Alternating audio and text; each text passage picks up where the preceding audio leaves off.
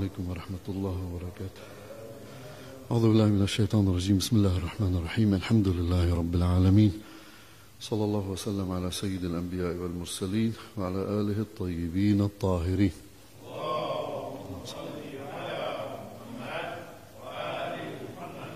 أحداث السنة التاسعة للهجرة طبعا مرت فيها بعد رجوع رسول الله صلى الله عليه وآله من مكة وحنين أخذت القبائل العربية تأتي إلى المدينة وتعلن إسلامها. يوجد أحداث ليست مهمة حتى نذكرها بالتفصيل إلى أن حان صار شهر رجب وحان الموعد للخروج إلى غزوة تبوك.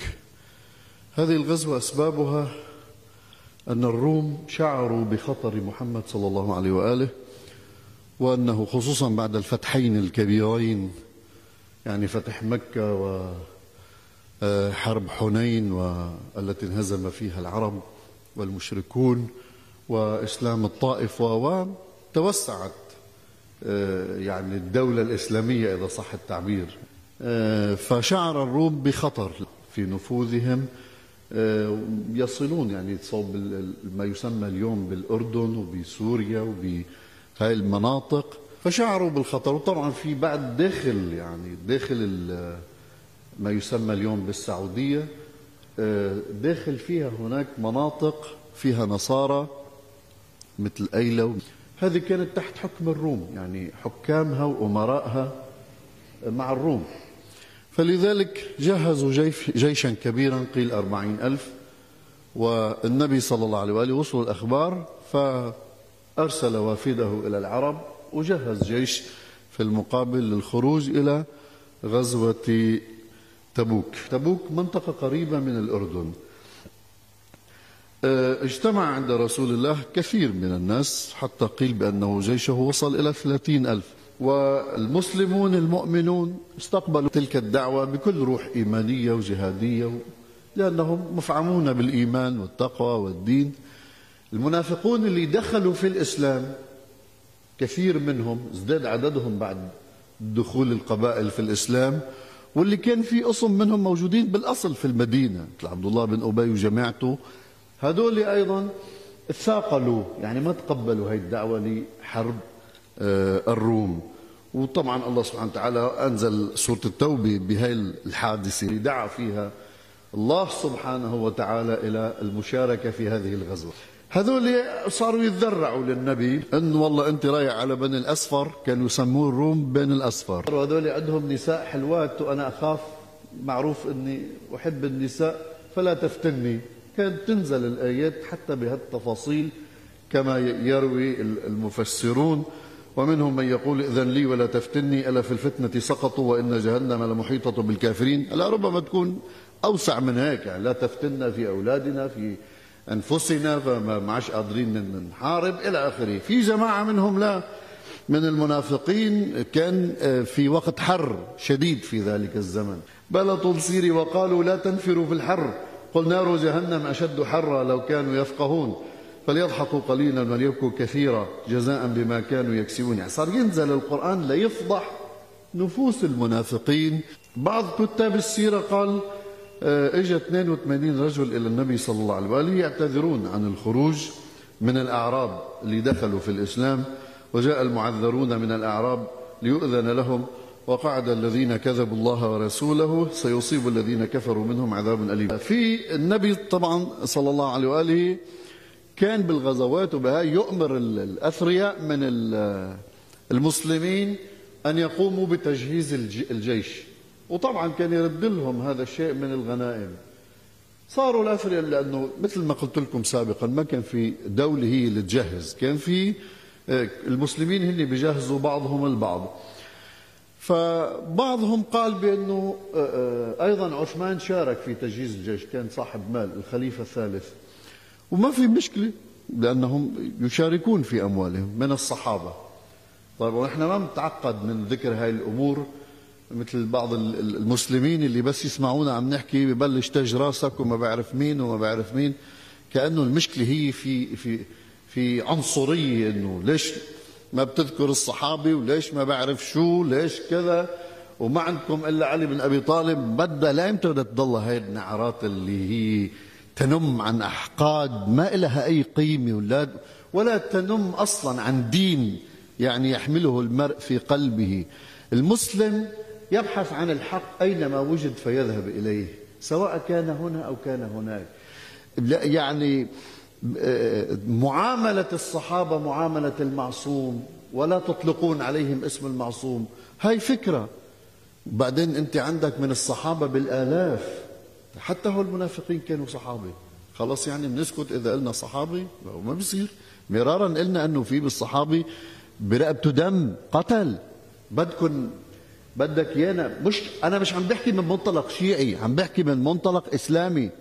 أنا اللي بيعني لي الحقيقة أينما وجدت في الإسلام حتى لو كانت عمامتي شيعية بقول انزع العمامة واحكي. شو على كيفك انزع العمامة؟ ومين أنت حتى تقول لي انزع العمامة؟ حر أنا شقفة القماش اللي بدي إياها بلبسها. أنت شو لك دخل؟ ومين اللي قال لك إنه هذه العمامة تمثل السنة وهي العمامة تمثل الشيعة؟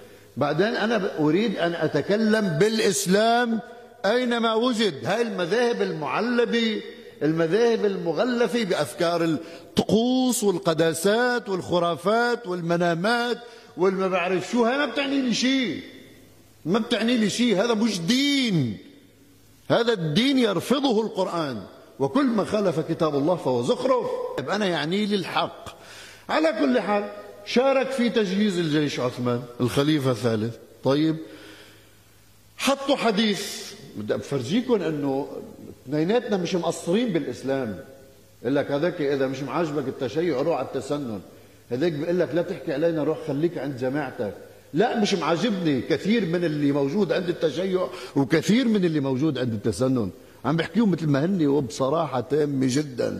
مش معجبني لأنه بخالفوا العقل وبخالفوا المنطق وبخالفوا القرآن هو اللي مش معجبيني مثلا منسوب للنبي. ما ضر عثمان ما يفعل بعد اليوم. انه خلص عثمان شو ما عمل ذنبه مغفور. طب هي بتخالف قول الله؟ ومن يعمل مثقال ذرة خيرا يره ومن يعمل مثقال ذرة شرا يره. النبي بيحكي خلاف القرآن؟ حاشا.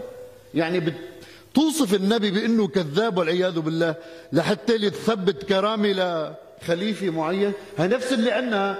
ما يزعلوا هلا والله بينبسطوا الشيعة حكينا على السنة. من زار غفر غفرت له ما تقدم من ذنوبه وما تأخر.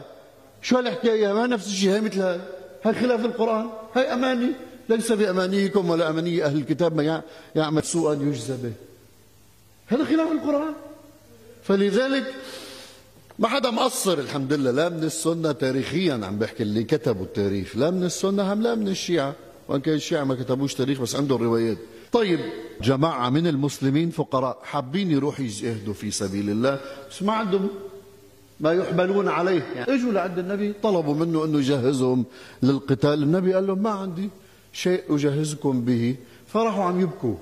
فالله كمان هم أنزل القرآن ليس على الضعفاء ولا على المرضى ولا على الذين لا يجدون ما ينفقون حرج إذا نصحوا لله ورسوله. نيتهم طيبة هذول مؤمنين. صالحين طيبين بس ما قادرين. هذي ما عليهم حرج. يعني الله رفع عنهم تكليف الجهاد. ولا على الذين إذا ما أتوك لتحملهم قلت لا أجد ما أحملكم عليه. تولوا وأعينهم تفيض من الدمع حزنا. لا يجدوا ما ينفقون. النبي ترك بهاي الغزوة الوحيدة والحرب الوحيدة اللي ترك فيها على المدينة أمير المؤمنين علي بن أبي طالب سلام الله عليه. ليش؟ معروف المنافقين صاروا كتار بالمدينة. ولهم قوة. والنبي يخرج مع كل هاي الصحابة والمخلصين والكذا إلى غزوة تبوك وتبوك بعيدة. فبدوا مين يكون بالمدينة؟ يعني رجل يهاب يخاف منه قادر يضبط الوضع.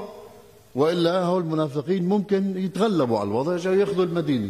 وهذا ما يظهر من اليعقوبي في تاريخه وكثير من المؤرخين استخلف على المدينة عليا ولم يزد على ذلك. أكد كذلك كمان الشيخ المفيد في تاريخه آه، المنافقين هون بدهم يخلصوا من علي بن أبي طالب لحتى يقدروا يشتغلوا اللي بدهم إياه بالمدينة. صاروا يطلعوا إشاعات كما يذكر المؤرخون. لم يستخلفوا في المدينة إلا استثقالا يعني استثقلوا وكرهوا. إنه النبي كره أمير المؤمنين والعياذ بالله واستثقلوا فلذلك تركوا بالمدينة بده ياخذوا معه حتى ما يعذبوا بالطريق. امام علي سمع مقالة حسب ما يدون التاريخ. سمع مقالة المنافقين كان النبي خرج صار بمنطقة اسمها الجرف. أخذ سيفه ولحق برسول الله صلى الله عليه وسلم. يا رسول الله المنافقين عم بيقولوا كذا وكذا أنت استخلفتني على المدينة وكذا. هل هاي القصة لهون؟ أنا مش قبلانها ممكن المنافقين يطلعوا إشاعات. بس اللي مش ممكن إنه علي بن أبي طالب يخالف أوامر النبي. حاشاه. أمير المؤمنين مستحيل. أنه يخالف أو أمر رسول الله صلى الله عليه وآله وسلم. بس إنه هذوليك بيطلعوا إشاعات إيه بيطلعوا. كل عمر الإشاعات ماشي. فهلا ربما امير المؤمنين بعد يعني لقاها ثقيله إنه هو باقي بالمدينة وكذا. وبعده النبي على أبواب المدينة فراح قال له يا رسول الله استخلف لك حدا ثاني حتى يكاد اتفقت كلمة المؤرخين على ذلك في رواية الطبري. ابن هشام في سيرته تاريخ أبي الفداء وغيره. آه، حتى لو اختلفت ببعض الكلمات لكن قال آه، لا تصلح المدينة إلا بي أو بك فأنت خليفتي في أهل بيتي ودار هجرتي وقومي. أما ترضى يا علي أن تكون مني بمنزلة هارون من موسى إلا أنه لا نبي بعدي. هذا الحديث اللي كلنا حافظينه هاي مناسبته. مناسبته وقت اللي خرج رسول الله صلى الله عليه وآله إلى غزوة تبوك. وهذا الحديث متفق عليه عند أغلب المؤرخين موجود في مستدرك الصحيحين وأضاف إليها أن المدينة لا تصلح إلا بي أو بك. أضاف إلى ذلك المحدث أحمد بن, أحمد بن حنبل في مسنده أنه قال لا ينبغي أن أذهب إلا وأنت خليفتي. وجاء في فضائل الخمسة من الصحاح الستة أن الحديث مروي مع هذه الفقرة أيضا في الخصائص للنساء جزء 2 صفحة 203 وفي الموافقات للحافظ أبي قاسم الدمشقي وفي مجمع الزوائد الهيثمي وغيرهم. يعني موجود هذا الحديث. أنت مني بمنزلة هارون من موسى إلا أنه لا نبي بعدي. هلأ الاثنى عشرية يستدلون علماءهم بهذا الحديث وغيره فضلا على فضائل علي عليه السلام. لكن أيضا من جملة الأدلة على استخلاف أمير المؤمنين سلام الله عليه بعد رسول الله صلى الله عليه وآله وسلم. رجع علي عليه السلام إلى المدينة. طبعا أنا مش رح الحديث إذا بدنا نحكي فيه بتفاصيله وكيفية الاستدلال شغلة طويلة ها؟ بس يكفي فضلا لعلي عليه السلام أن رسول الله صلى الله عليه وآله رفعه إلى تلك المنزلة.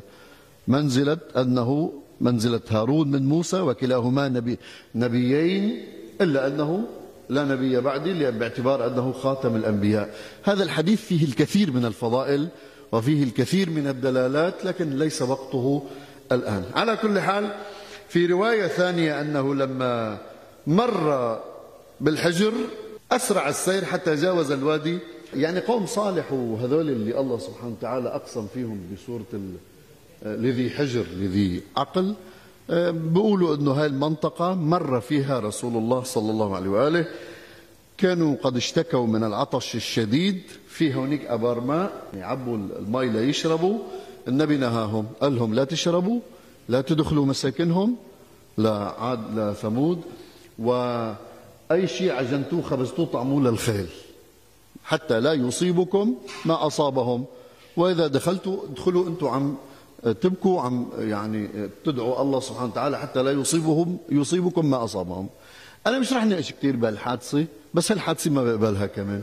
ليش؟ لأنه أول شيء قوم عاد وثمود مش هونيكي. حسب ما معروف تاريخيا صوب الأردن. فالنبي ما راح على الأردن ورجع رجع على تبوك يعني بصير مشوار طويل.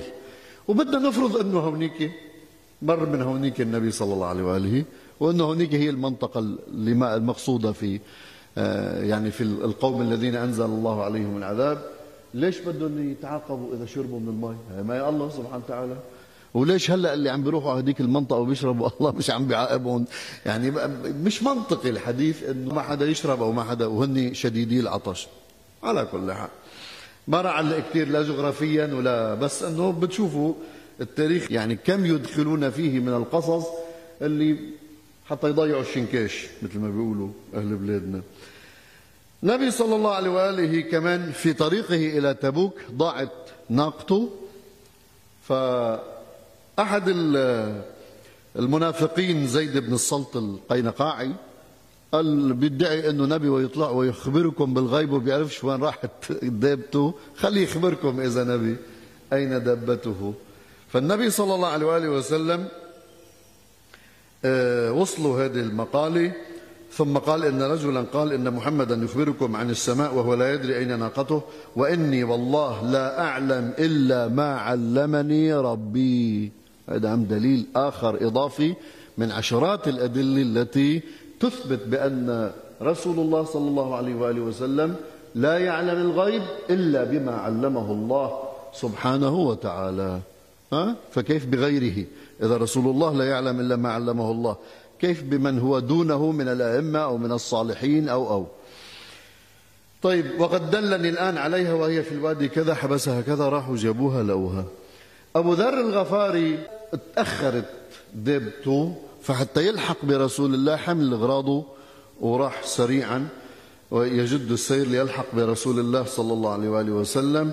مسرعا. فقال صلى الله عليه وآله رحم الله أبا ذر يمشي وحده أو يعيش وحده في رواية أخرى ويموت وحده ويبعث وحده. هلا هو عاش وحيدا إيه؟ أو بزمن اللي بيترحموا على معاوية بن أبي سفيان قاتل الحسن. أبو ذر اللي كان يقف بوش معاوية هذا زلمة خرز على على ال... مع هذا صحابي هم ذاك شو شاف من الصحابه يعني؟ صح صحابي بس مش مثل بوزن أبو ذر. على كل حال أبو ذر مسكين مثل ما قلت لكم يعني ما له حظ عند المسلمين حتى عند الشيعة ما له حظ يعني. حتى فضلوا عليه سلمان وفضلوا عليه بس بكل الحالات هذا الصحابي نعم عاش وحيدا لأنه كل المسلمين وقفوا ضده. عشرات آلاف من الصحابة مشوا مع حكام زمانهم أخذوا من فيء المسلمين وهو اللي بدنا نترضى عليهم إجباري إذا ما بتترضى عليهم أنت بتكون شو من أهل النار. طول بالك في صحابي آدمي في صحابي ارتكب جرائم. بدنا نكررها دائما لأنه مع الأسف في عقول يعني كيف نحن نظرتنا إلى الأئمة عليهم السلام بتلك القداسة العليا اللي موجودة بغض النظر عن عم يعني بحكي في قداسات موجودة اليوم إنه بعد شوي بيعطوهم صفات الله سبحانه وتعالى. نفس الشيء موجود بس ما بيعترفوا فيها ما بيقولوا إنه نحن هيك.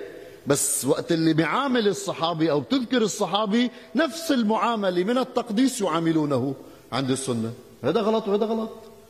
اثنينهم غلط في فرق بين إنك تيجي تقول والله هذا معصوم بالتبليغ أو مش معصوم أو هذا اللي مش معصوم ممكن يصدر عنه كذا. صحابي الله سبحانه وتعالى بحاسبه رضي الله عنه في فترة زمنية معينة تحت الشجرة. هذا الرضا لاحق لكل فترات حياته مش معلوم لأنه في آيات قرآنية بتقول إنسان بخاتمة عاقبته وما يعمل مثقال ذرة خيرا يره وإلى آخره من هذه الأدلة.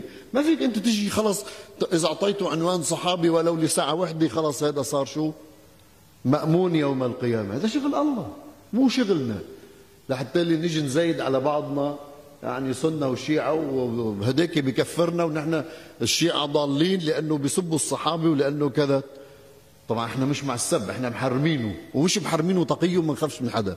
إحنا محرمينه وهذا واضح. بس الكلام إنه أنت وقت اللي بدك تيجي ترفع التقديس إلى الصحابة لتضل الجماعة طويلة عريضة على أي أساس؟ إذا قالوا لك معاوية بن أبي سفيان قاتل أو قالوا لك والله مثلا مين اللي قتل اللي قتل سعد بن بن أبي وقاص؟ مين اللي قتله؟ تفضلوا روحوا بحبشوا إذا بدكم التاريخ أنا يعني ما بدي بحبش بالتاريخ بس عم أقول تفضلوا روحوا شوفوا مين قتلوا. شوفوا مين قتل حجر بن عدي شوفوا مين قتل فلان شوفوا مين قتل فلان. اللي قتلهم صحابة. طيب إذا كانوا الصحابة اللي قتلوا هذول بيكونوا هم. ماشي حالهم مغفور ذنوبهم. بعدين في آيات قرآنية طويلة عريضة ضد كل هذا المبدأ اللي نحن عايشين عليه كمسلمين. على كل حال. أبو ذر نعم عاش وحيدا حتى نفوه. ما عادش قادرين يتحملوه. لا الخليفة الثالث قادر يتحمله لا معاوية بن أبي سفيان قادر. فنفوا على الربذه فعاش. حتى مات وحيد. لو ما يعني شخص جاي من صوب الكوفة رايح إلى إلى الحجاز بالطريق ومرته راحت صارت تعيط بنته لحتى اجى غسل ودفنوا بهديك المنطقة.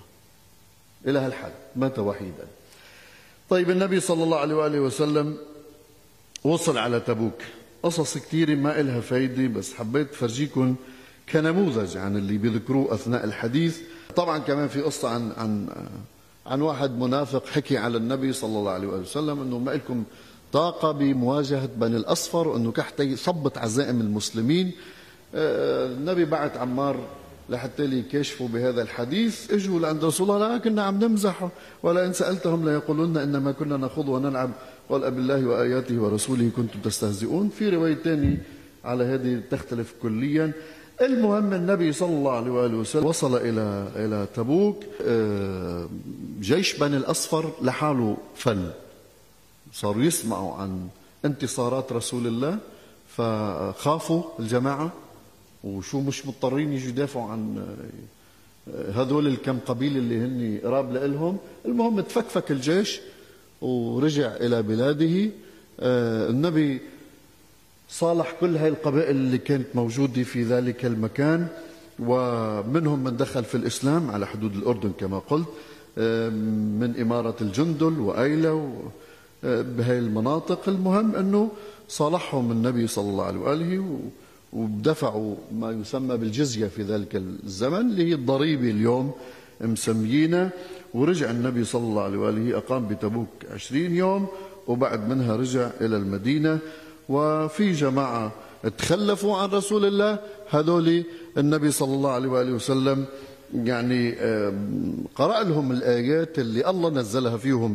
فإن رجعك الله إلى طائفة منهم فاستأذنوك للخروج فقل لن تخرجوا معي أبدا ولن تقاتلوا معي عدوا. إنكم رضيتم بالقعود أول مرة فاقعدوا مع الخالقين. ولا تصلي على أحد منهم مات أبدا ولا تقم على قبره. إنهم كفروا بالله ورسوله وماتوا وهم فاسقون. يعتذرون إليكم إذا رجعتم إليهم. قل لا تعتذروا لن نؤمن لن نؤمن لكم. قد نبأنا الله من أخباركم وسيرى الله عملكم ورسوله ثم تردون إلى عالم الغيب والشهادة فينبئكم بما كنتم تعملون. سيحلفون بالله لكم إذا انقلبتم إليهم لتعرضوا عنهم فأعرضوا عنهم إلى آخره من الآيات القرآنية. هل أثناء كان قبل ما يخرج النبي كان مسجد ضرار تعمر؟ طيب. النبي أجلهم لبعد ما يرجع. غزوة تبوك ليصلي عندهم بمسجد ضرار نزلت الآيات قصة. ما عادش في وقت لحتى أذكركم إياها. إن شاء الله تأتي بالتفصيل. والحمد لله رب العالمين. وصلى الله على محمد وآله الطاهرين.